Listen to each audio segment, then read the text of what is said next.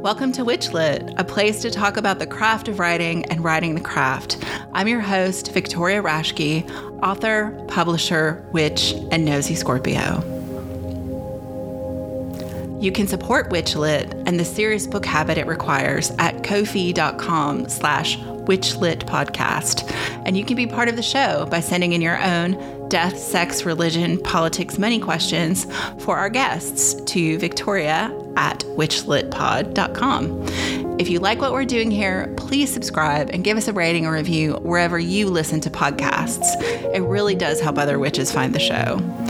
Here's to never getting to the bottom of our to-be-read piles. Ash McKernan is a psychotherapist, counselor with the MFT, who loves to spend time at the crossroads where psyche, nature, magic, and healing intersect. Author of the book Wyrdcraft, Healing Self and Nature Through the Mysteries of Fates.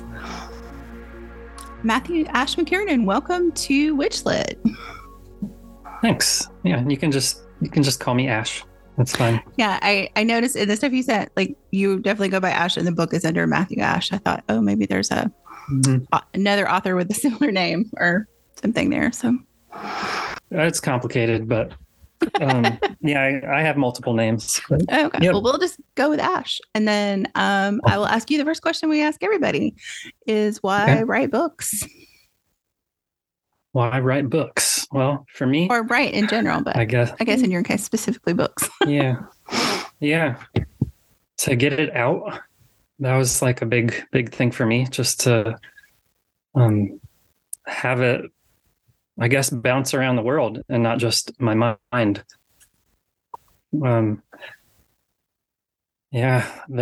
Expression, just expressing. In a way, I don't know, it's making me think of flowing, just the flow state. And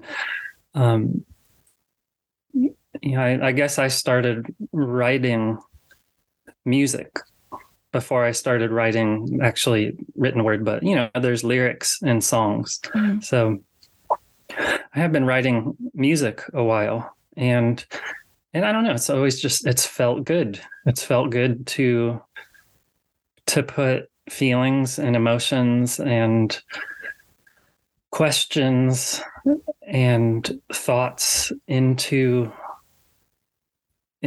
form, to bring it into the world. To let it loose, to let it go. And I don't know, it's almost like, the words, the concepts have kind of a life of their own or a being of their own, and they want to explore too. They don't just want to be walking in circles around in my mind. So yeah, to let them out and to understand myself too. I think that's what I realized writing Wyrdcraft was. I think I initially started to write it for myself, just as a way to put my thoughts together and to write down kind of like my theory of everything, in a way, like my understanding of reality and mind and soul, like things I've been thinking about for a really long time. And I maybe I'm getting ahead of myself with this answer, but when I found that concept of weird, it connected the dots, put everything together, and helped me to explain a lot of what was going on within me and around me in a really magical way, and it felt really good. So it just had to come out. And so, honoring that flow, honoring the life of the words and the concepts, and seeing where they will go. Yeah. I think, I don't know. I feel like, in talking to a lot of writers, just like writers I know and writers on the show, like there does seem like it's just, a lot of us just can't not write. Like once you have this idea, we kind of have to transfer it out into the world, whether it's fiction or nonfiction or, whatever. You write poetry, music. Mm-hmm. It's like unhealthy, I guess, almost to let it sit and not express it in some way. So I think, we're all kind of in good company with that idea. Yeah. Yeah, there's something about the sharing of the vision that's a part of the whole process, right? Yeah, and if it gets stuck inside, it can eat one alive, so to speak, from the inside out, or it can do something. Mm. So I guess it's a good, like, where in the process of writing, so like, you know, a lot of people just write for themselves. They write a journal or morning pages or whatever. And then, so what was the difference between, I have to get this idea out on paper to think about what I think about it, and I have to get this idea out and publish it to share it? Like, what was that journey like for you? The flip from doing it for me and then offering it to others, kind of. Well, I think there was always that wanting to offer it to others in there, but I didn't know how, so to speak. It just, and because, like I said, I've been a musician for a while, and it's really fun to write a song and to share it and to see the impact on others. And it's really fun to feel the impact of listening to someone else's song or watching a band live or reading another's book. You know, it's just, there's something magical about this relationship and kind of this circle of the creator and the listener, and it's or the band and the audience, or so I think it was kind of twofold. You know, I was definitely doing it for myself, for my own sanity in a way, and it's kind of strange, weird, so to speak, but it felt like the forest wanted me to write it. It felt like the forest said, tell people what we're thinking, in a way, or we have a message, or something. And the forest said, we have a message. And you are kind of like a channel through which that message will flow into the world, into the human mind, so to speak, from the mind of nature into the mind of human, which, you know, human and nature are the same. But yeah, so that's kind of a, I don't know, trippy way to think about it, but yeah. And also being a therapist. Oh, go ahead. Oh, no, I was going to say, I think, I always feel like sometimes, I mean, I write fiction, but I feel like sometimes the story writes itself. It's like almost, you know, once you tap into those characters or the story, like it just wants to get out and wants to. So I think that makes sense to me. It doesn't seem that weird, quotation marks, to me, that you kind of are a channel for this in some ways. So, or a conduit, maybe. Yeah. Yeah, conduit. Yeah, these archetypes that are in all the books, and they have a way. They have their own ways or something, and they do their thing, and they wanna live.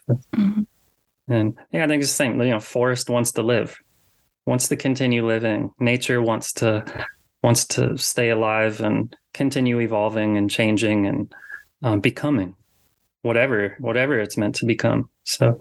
Yeah.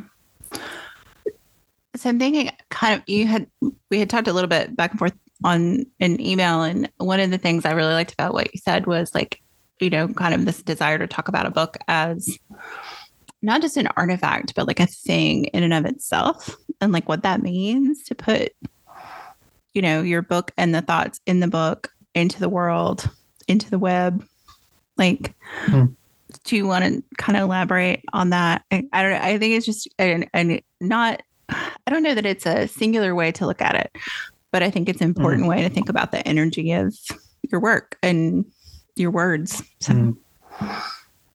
As does the book, as kind of being like a being or something, the finished book. Yeah. Yeah.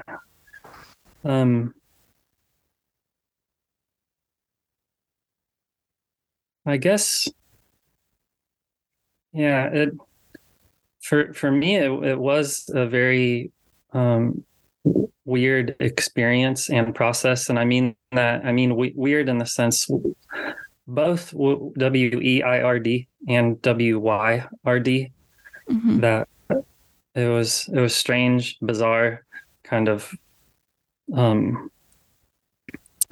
mysterious, but it also kind of, there was that fate and destiny and magic and soul kind of element and experience happening where, like you said, it's like the book writes itself or something, and or the ideas and the concepts have a life of their own, and they want to be born into the world, or they want to wander. They want to live and breathe and just do what we want to do too. Mm-hmm. And almost as like they are in search of something, just as humans are in search of something. So as this book kind of came to a conclusion, it was a long process, but it does seem like it is the forest, you know, it is the kind of the word of the forest, or the being of the forest in word form, but also kind of the fates, and Wyrd being kind of this goddess, or Wyrd being a being or a force that does have an intelligence of its own that somehow fits it fits within these like 300 pages or so. You know, of course, there's so much more that you could write about it endlessly, really. But yeah, it's somehow got contained within these pages, and it. I don't know where it'll go. I don't know what that being, with that Wyrd, you know, being, what will happen from it. And it's kind of scary, actually, to imagine, because I don't know, I put a lot of myself into it, and I put myself out there, and kind of, I don't know, I'm a first time author, mm-hmm. too, so it feels edgy. It, you know, as much as I love to express, you know, through music or dance or writing, it's always an edgy process, being seen and heard, and so yeah, this being, so to speak, or this book, you know, whatever you want to call it, mm-hmm. It's kind of like a spell. It's kind of like it is a magical being, you know, because that book is now in the world, and it sends ripples. It changes consciousness, and any book does this, fiction, nonfiction. That there is power in every letter and how they're put together into words, and so. But I do think that, whatever happens, you know, I did my best to stay connect, you know, stay a clear channel as possible, and let kind of love be kind of a guiding force within that. So whatever does come of it, and whatever that book actually is, you know, because it is more than just a book with words and pages, you know, as is any book. It's, I do hope that love will be a big part of what it's doing in the world, and just awareness, like making people think, question, look at things differently, and being a mirror also. As helping people to kind of see themselves more clearly and see the world more clearly, and helping people to remember.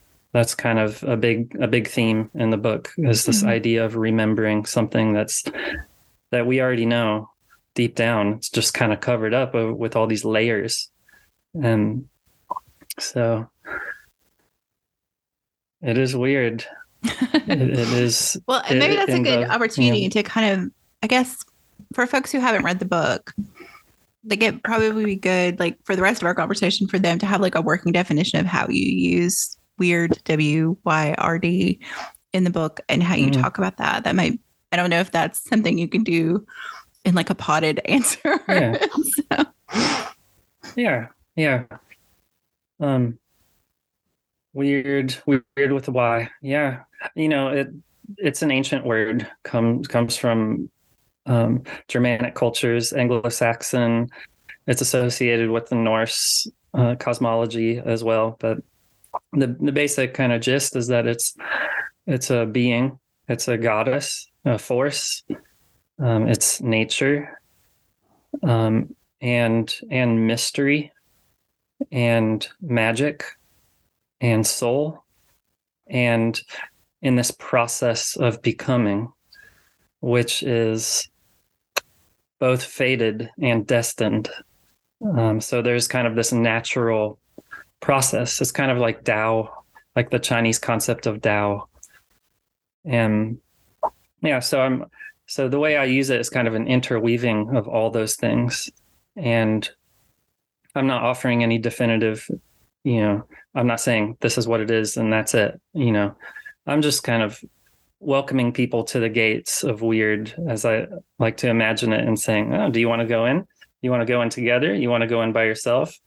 It's Wyrd in there, you know, and I do think Wyrd as we use it today is, it's the same thing. It's, you know, synchronicity when that happens, or whenever we do like a tarot reading or a divination thing, that's Wyrd. That's this being or this goddess. Yeah, whenever synchronicity happens, that's kind of like, that's Wyrd peeking through the veil and saying, hey, I'm here. And you could also call it the call of the fates. So whenever those things happen, it's like, hey, you're on the right path, or go in this direction, or keep it up, or be really aware right now. So that's kind of in a nutshell. Yeah. I could say more, but... Yeah. Oh, no. Again, I think it's one of those things easily talk right about indefinitely. I was thinking about, like, I agree that I think we still use the word Wyrd that way, but I think we also use Wyrd as something that deviates from the norm or the mainstream, whatever the current definition of that is. And like to kind of, it's almost like an othering of that. Like this is, so what, like if that is the way someone approaches the Wyrd, is there a way? I mean, I guess you talk about this in the book, and it's really almost the thesis of the book is like, how do you reincorporate that? How do you then look at the Wyrd as not something other than you? Yeah. Well, what that question kind of makes me think of is that Wyrd also historically, but also now, like you're saying, I think historically it was an othered thing too, because Wyrd was also doom or death, this kind of, you know, scary unknown mystery. And that's why I think, you know, the fates in general are kind of, They're almost outside of the pantheons of gods and goddesses. They're kind of othered even from them, and even the gods fear them, you know, at times. So, it's Wyrd as being something different or othered. You know, it makes total sense because that usually happens with the unknown. We do that with something that we don't know about, and you know, it's something that scares us or that we just don't understand. So, you know, it's not a comfortable feeling that most people don't enjoy, that feeling of not knowing what's going to happen or what is happening. So I think as far as incorporating it or bringing it back, even those experiences that are not fun, that, you know, they're somehow a part of each of our becoming. Like bad things happen, you know, people die, tragedy comes, traumas happen, and they're a part of making us who we are and how we are. I wouldn't have written this book if I didn't fall out of a second story window when I was a toddler, and, you know, and then have other experiences, near death experiences in my life, and other, you know, quote unquote, bad things happen. But they're a part of who I am. They're a part of my wholeness. And I think Wyrd, the dark, the scary, the death, the uncomfortable, the painful, the terrible is a part of the wholeness that is becoming this, whatever it is, whatever this mystery is. And we're a big part of that. You know, I mean, somehow human beings have gained this ability to kind of conceptualize all this and make sense of it. Mm-hmm. So yeah, we each have our own inner Wyrd that we need to look at to become more whole, to understand ourselves more and more. And Wyrd, I don't know what, that's the last thing I'll say on that, I guess, is that Wyrd is an experience, and it's, everybody has a different experience of what Wyrd is. And sometimes they overlap with, you know, we have overlapping definitions, but sometimes it's personal. Mm-hmm. So, the experience of Wyrd invites one into it, you know, just like the mysteries invite you in, say, oh, if you want to learn about me, you got to come closer. Mm-hmm. Like, and yeah, I'm just leave it at that. Yeah. I was just thinking about that and reading the book that, I mean, cause you do start the book with the story about you falling out of the second story window when you were a toddler. And I was like, whoa, that sets us in a place. And, you know, like this is everything, you know, like you said, it's a lot of, there is a lot of your personal experience of the Wyrd in this book. And I really liked how you talk about that Wyrd as a feeling, that it's this somatic experience. Like when you experience the Wyrd, it isn't just, oh, that was Wyrd. Like often there's a full body response to those kind of things. And I just think about, you know, like the time, you know, like I was thinking it's something like even as small as deja vu, like when you have that and it just like takes you out of your time for a minute to look at that. And I don't know, I think I've just always been a person who's been drawn to that feeling, like the why of it or the how of it or like that. And so I think other folks who've had that same kind of like why, how experience will enjoy the book, because I think it's a way to examine it a little more closely.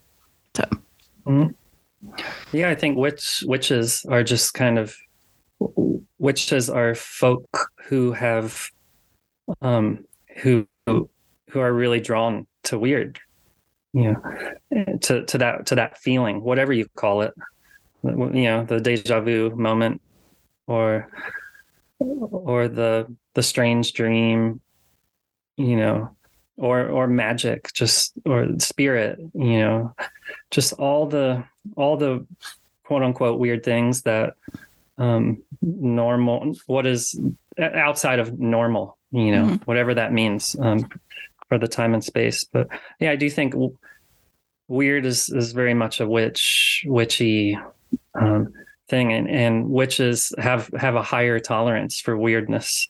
They've experienced more of it and have found the magic in it. They've found that there's beauty in weirdness, and that there's power and just nature. It just feels natural, as strange as it may be. It pulls one in, pulls one closer, even though it may be scary. It's like, oh, what's that?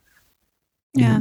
I mean, I think I've had experiences that I was still frightened. I mean, I'm not saying like, I just like jump in and like, let's go. But a lot of them, yes. But some, I mean, I think it's like you said, it can be very frightening and very upsetting even sometimes, like when things happen or you just don't.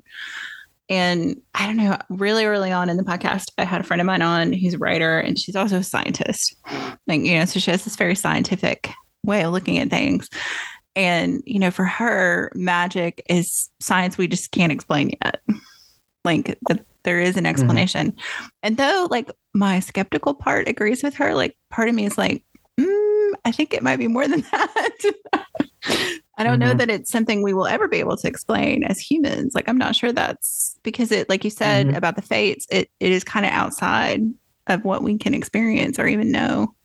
So, yeah, just like the witch is outside of society, you know, lives kind of on the outskirts and has one foot in the dark and one foot in the light, or, you know, is in that liminal space. It's a scary thing to, well, part of, I think, part of Wyrdcraft, just the idea of it is it does kind of put it in a mystical, through mystical lens or a spiritual kind of non-dual, almost Eastern lens. So, where there's a certain amount of ego death that occurs, you know, as one goes into the liminal, and explores witchy currents, whatever the currents may be. You have to look at death. You have to, I mean, you go into nature, right? It's creation, destruction, all of it. It's everything. And, it's gonna possibly, you know, include the death of one's ego in order to, you know, explore deeper layers of it. And, but we're drawn to it. I think that's the funny or weird or I don't know thing, is that we're both kind of scared of it and drawn to it at the same time. And I think that's the fate and destiny aspect of it, that it's inevitable. Like we want to know. We want to know who and what we really, truly are. Deep, deep, deep down, you know, we strive for meaning and purpose. And when we don't find that, we're not as happy as we'd like to be, or, you know, and when we do, it feels like we're in the flow. We're doing something important, and it's going somewhere. It's leading somewhere, and yeah. And I think you're right. I think people who are drawn to witchcraft and the occult, as well as people who are drawn to things like psychotherapy. Like, I mean, I think it's like this willingness to look at the whole of experience and not just the easy, pretty parts. Sometimes, like that. I think there's finding beauty in darkness, but I think there's also like a willingness to confront darkness too, like in ourselves, and I think that, I don't know, that part to me just really came out in the book, just this idea that, yeah, this isn't always going to be comfortable. And that's how you grow. That's like what you said, your edge is this, you know, this uncomfortable place to be.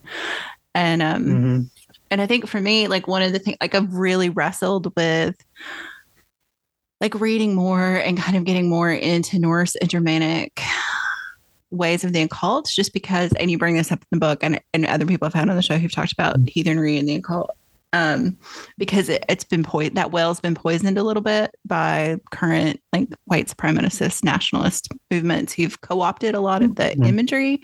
I don't feel like they've co-opted the understanding. I feel like they've just co-opted the imagery and their own, you know, take on things. Yeah. But yeah, I kind of have put it off because of that. And so I think it was really interesting for me to approach your book and look at it and go, okay, you know, you address it pretty much from the start in the book. And then also like once that's off the table, then it was easier to kind of go, okay, I know this is a place where that's not what I'm going to encounter in this book. And like I could embrace thinking about it in a way, because I am drawn to a lot of the imagery and I don't, you know, like some of this, I don't think it's genetic. I mean, yes, I'm Swedish and German ancestry, but I have Swedish and German ancestry. I do not consider myself Swedish or German because I wasn't born and I don't live there, but I have that ancestry. But I don't think it's just about ancestry. I think it is about the archetypes too. And I'd like that you address that in the book and made space for this conversation around why this is difficult for some people to approach. So, yeah. And thinking about the archetypes and just the idea of soul that we, I don't know how successful I am, but I take Wyrd a little bit out of kind of the Germanic Northern thing. And, I associate it with Taoism, with Tao, associate it with psychology, and with psyche, soul. And I do think that everybody is on a soul journey. And I think that Wyrdcraft, there isn't like a set. It's definitely not a traditional heathen practice by any means. And it's more of kind of like an overarching theory that I think whatever Wyrdcraft is, everybody has their own Wyrd. Everybody feels drawn towards certain traditions, and it could be a totally different tradition than the one that you grew up around. When I was raised Catholic, but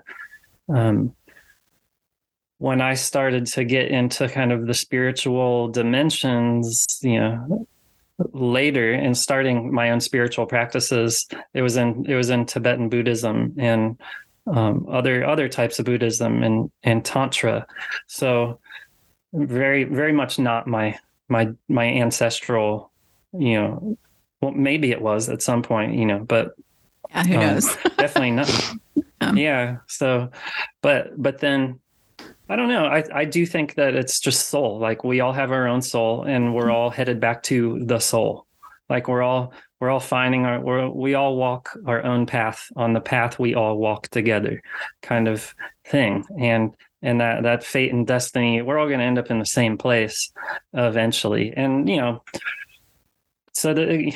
I don't know. It definitely goes into kind of spiritual themes that transcend like any one path. It's almost like the hero's journey or the heroine's journey that Joseph Campbell and other archetypal psychologists and mythologists and whatnot have talked about. But, yeah, and too about the kind of the exclusive heathens like white supremacists and whatnot, I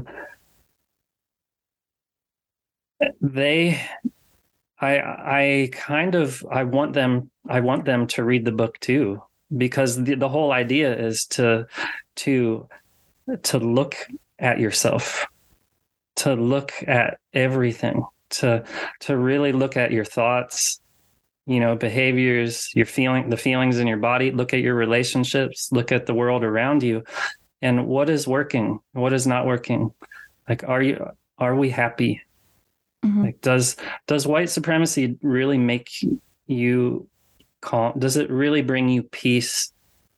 Does it bring one joy and love? Does it bring more love? Does it, you see destruction for what it is. You look at the shadow, you look at, it's the whole point is to bring awareness. And I think that I trust that process, because I think the more awareness one brings to one's life and path, the more one aligns to nature. And I think nature is a naturally healing force. Nature doesn't need to be taught how to heal. So as a whole, I do think that white supremacists that may be open to reading something like this might see kind of the delusions through which they see the world. And like, my happiness is connected to the happiness of my neighbor and their neighbor and their neighbor and their neighbor. And we're all in this together, and we can heal together. Yeah. Yeah, that separateness is an illusion itself, that we are separate from nature or each other or, Yeah, I appreciated it, and I like how you talk about it there too. But yeah, I think like we had a little bit of a chat before. I was telling you, like, I kind of had to speed run this book, which, because I try to read everybody's book that comes on, and sometimes I have less time to do it. And I got your book later than I usually do. So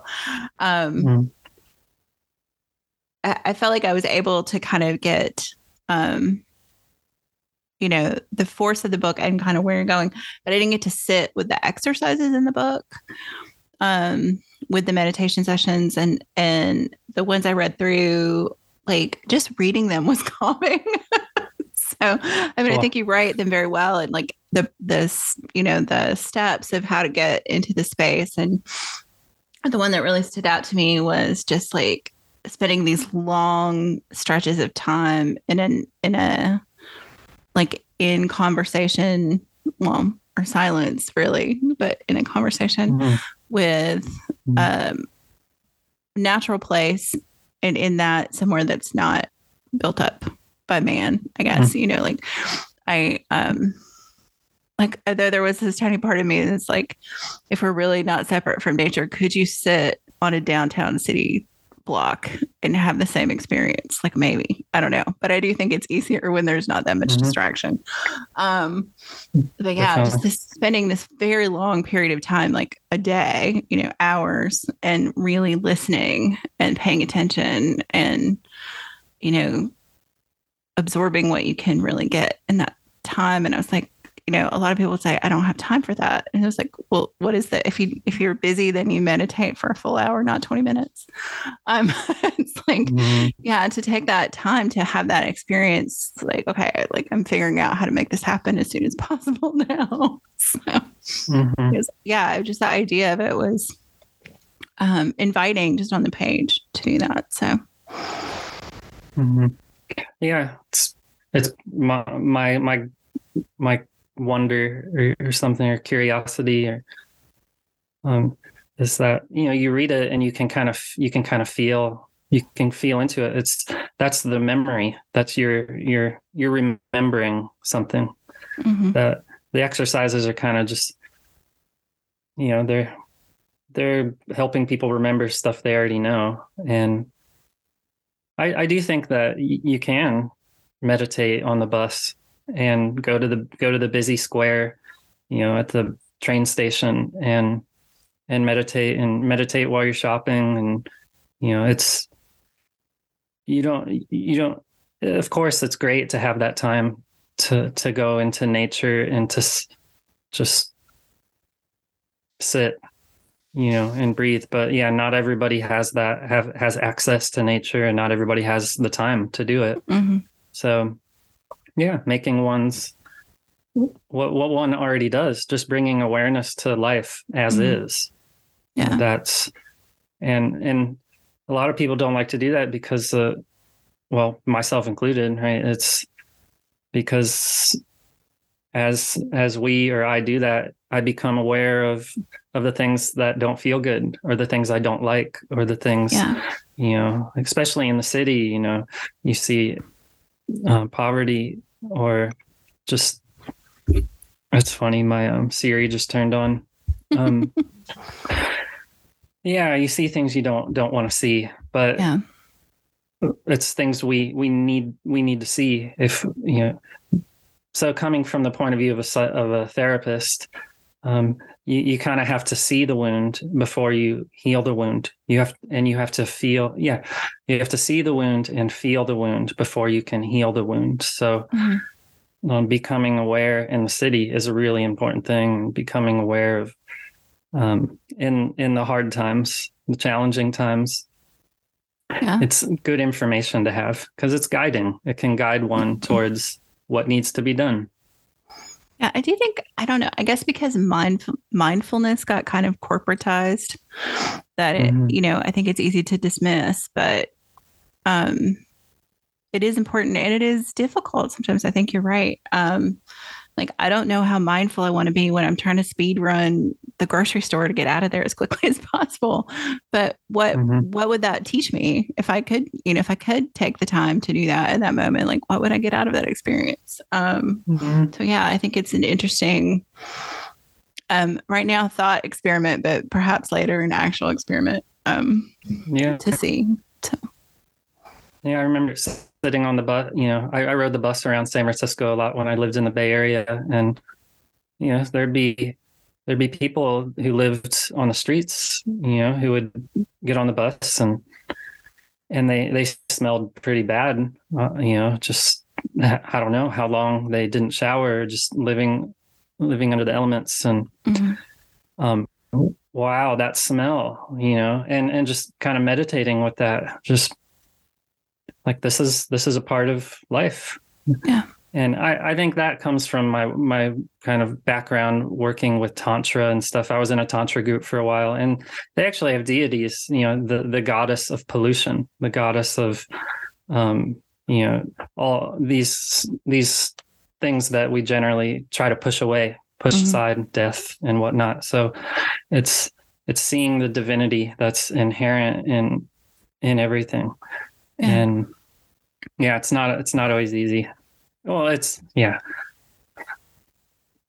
just how it is. I don't know. Yeah. In my experience and in, Yeah, I think that is probably somewhat universal, that some things we don't want to sit with for very long, or we don't want to think about. And mm-hmm. I think about, like kind of the example you gave when you're thinking about something like that, when you are confronted with the fact that, your neighbors don't have houses, basically, is what that experiences, like you're mm-hmm. sharing space with people who don't have shelter or don't have access mm-hmm. to clean water to bathe, and those kind of things. And then, if you really sit with that, like, where's your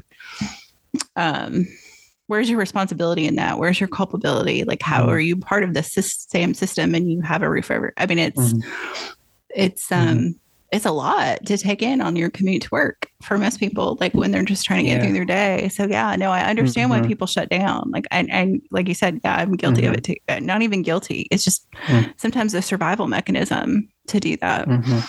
So mm-hmm. I think,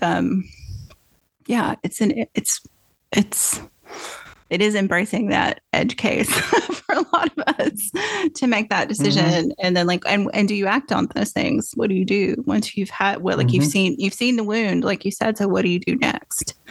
Mm-hmm. Yeah, it's a lot to take in. Good question. Yeah. We have a lot of guides to help us, elders who can help us answer those questions. And, I've had my own elders who've helped me, and, I do I don't know. One thing I was thinking of while you were saying that was, so how to bring magic into it too. Mm-hmm. Like, okay, there's these things that I need, things that I could do. Oh my gosh, there's so much suffering. Like, how can I bring my magic to that? And not just use magic to attract a lover, which there's nothing wrong with that. It's awesome. But how can we use magic to heal as many things and people, and to heal nature, to heal ourselves? Mm-hmm. Magic, right? It's powerful. It's a mystery, and it's a miracle in many ways. Mm-hmm. And I think there are a lot of people who are applying magic to social change and environmental change and psychological change and all that. So let's keep doing it together. We're all here to help each other. Like, those questions that are hard to answer. How can I do this? Well, how can we do it? How mm-hmm. can we do it together? Yeah. And we all have gifts, that we all have our own healing magic to offer to the world. And it brings me a lot of joy to help people explore that and find that. Of course, I benefit a lot. When someone else finds their healing magic, I benefit mm-hmm. from that. So you could say it's selfish pursuit of mine. But yeah, but I mean, it is also that, I think about it in that if we're not separate, if they find their healing, then we're all finding it. And, mm-hmm. the microcosm reflects the macrocosm. Like, if you heal, your life, then that's part of healing the whole kind of thing. So, mm-hmm. Yep. I feel just like go a day at a time, right? Yeah, no. Yeah. And I feel like, mm-hmm. Like you said, I think your book is like an encapsulated discussion of this, that everybody will have who encounters the book or listens to this podcast or, whatever. Like, it's just kind of like sending out ripples, like you said, to like, let's look at these things in this big ways and I do appreciate that, you know, your book and that, you know, this kind of bubbling up in the occult, witchcraft, cunning person, whatever label people like to use, you know, movement seems, there does seem to be this turn toward like, how can we fix the big problems? Not just, like you said, not just the ones that we encounter in our daily lives or in addition to the ones we encounter. How do we fix the big stuff? Yeah, in addition. I like that. Yeah. So, but in the interest of time, before we get to our last question, which is a little bit of a game of chance, I want to give you an opportunity just to tell folks how to get in touch with you and maybe what's coming up on the horizon. Like I said, this will air toward the end of April. So kind of give people an idea of what to look for or how to find you. Yeah. Okay. Well, as far as how to find me online, www.wyrdwildweb.com. That's Wyrd with a Y. And my Instagram is the same, Wyrd Wild Web.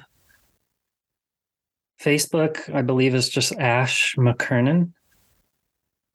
And I do have music sites too, but I can't name the URL for that. We can put that in the show notes. Okay. Yeah. And as far, I'm going to be doing a couple bookstore visitations, but that'll be in early April. So after that, I will be attending some festivals over the summer and hopefully doing workshops. I'm in the process of applying for those, but there's a place in Ohio called Wisteria, and they do, you know, year-round, you know, festivals. And but yeah, I'll be trying to do a workshop at one called Starwood that they have there, and possibly the summer solstice one. It's a great place, amazing outdoor in the Appalachian foothills of Southeast Ohio. Just a wonderful, wonderful community and good time and powerful magic there, and other. Let's see, Northeast thing, possibly at the end of summer. And I don't know. Yeah, we'll see. I'm definitely going to be getting out there with other podcasts and doing workshops. Like, I want to do some psychotherapy kind of weird related process groups where we get together, the group of people, and explore weird together. As individuals, our individual weird, but also our collective weird as a group, and our larger collective weird connected to the weird of the earth, and you know that we're all in this process and realizing our gifts, our own weird, and our potential, and our own magic. And so a couple of those will be in the works, and involving more dance too. I really love dance and movement in general, and we all have our own way of dancing too. So I look forward to doing workshops, dance workshops, and kind of mixing magic and movement together in a ritual kind of space. So I'll be experimenting a little bit with that. I'll be doing, you know, in my workshops in April, which will have passed by the time this comes out, but yeah. Awesome. And then maybe I'll be playing some music, some shows too. But yeah, I'll post stuff to my social media for all this. It's a good place to catch that kind of stuff. Yeah, definitely. Yeah. Cool. Well, thank you. And so for our last question, I'm going to roll a die. And depending on what the weird and fates decide, if you get, you know, depending on what number you get, you'll get a question about death, sex, religion, politics, or money. And if I roll a 6, you get to pick which one you want. So, okay. Let's see what the fates have to say. 6, you get to choose. Okay. What would you like? Let's see. Well, let's go with, it's kind of a split between sex and death here, so maybe they'll kind of combine or something. Okay. But I'll say I'll say 6. Okay. Yeah. So you talk about it briefly in the book, and there's a couple of different places where you kind of mention like the experience of sex with yourself or with the other person and how the Wyrd fits into that. So I guess kind of what I was thinking of this question is like, what is your, I guess, your response when someone goes, sex and the Wyrd, go? Like, what, how do you see those things together? Like how do is it experiential, you know, all of the pieces of that in, I guess, a short answer of sorts. So yeah. All right. Well, I asked for it, I guess. Let me, so yeah, sex and Wyrd sex. Yeah. So everyone has their own Wyrd, which is kind of, so everyone has their own sexuality, right? That's a part of one's Wyrd, one's sexuality, how, what turns them on, what they like, what they don't like, what they are curious about, what they want to explore, what they want to stay really far away from, bringing awareness to sex, to one's relationship with sex and with sexual intimacy, with eroticism. You know, it's, I guess it's just kind of an invitation into what is the mystery of sex. I do think that there are layers to sex, and there's a decent amount of both light and shadow in sex. So all wonderful things to explore, which will reveal a lot about not only where you came from, but where you are and where you're going. So I think sex is super powerful. You know, it's a form of magic in its own right. And just like writing is magic, and expressing, speaking, thinking, you know, all of these things are magic. And yeah, sex is really edgy. It can be a very triggering, edgy thing for a lot of people. I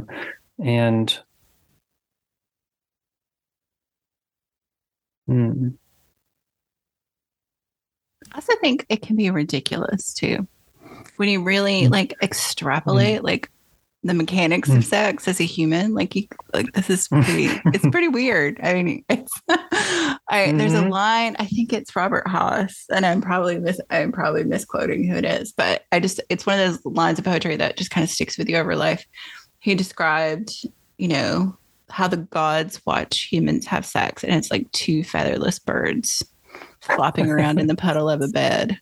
And I was like, yeah, I mean, it's just, you know, like it is kind of ridiculous too. And sometimes that ridiculousness can be part of the joy of it. And sometimes it makes you, you know, there's a lot of shame around it too. So.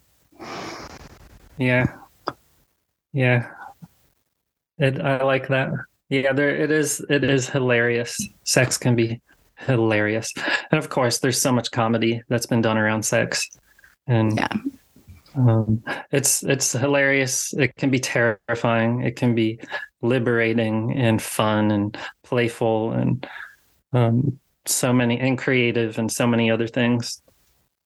But yeah, it's again like, yeah, it's, I guess, Wyrdcraft is an invitation to explore the nature of it and the nature of it for, you know, as a collective, as a human, but also the nature of it as an individual. What does it mean? What do you want to explore with it? What do you not want to? And I don't know, also, you know, trauma, like there's a lot of people who have sexual trauma, and it's good to process that.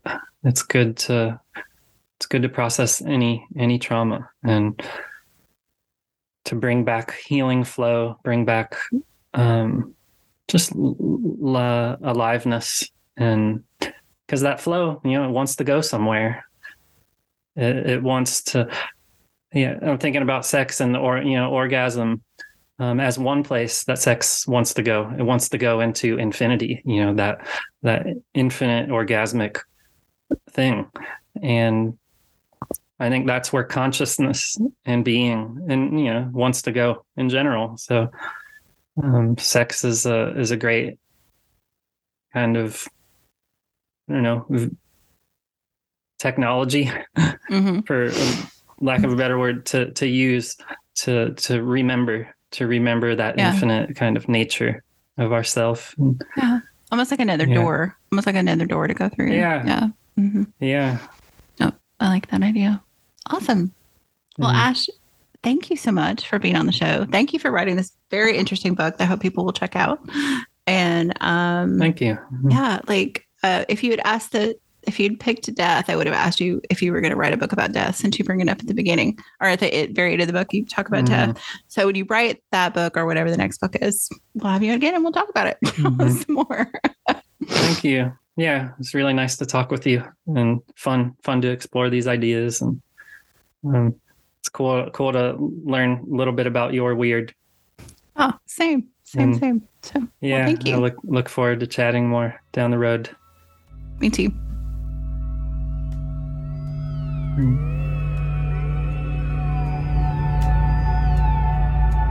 WitchLit is a production of 1000 Volt Press. Our intro music is Cosmic Glow by Andrew Kay, and our outro music is Voices by Alexander Shanekar. Transcripts and all our previous episodes are available at witchlitpod.com, and you can follow us on Instagram at witchlitpod. Thanks for listening and for reading witchy.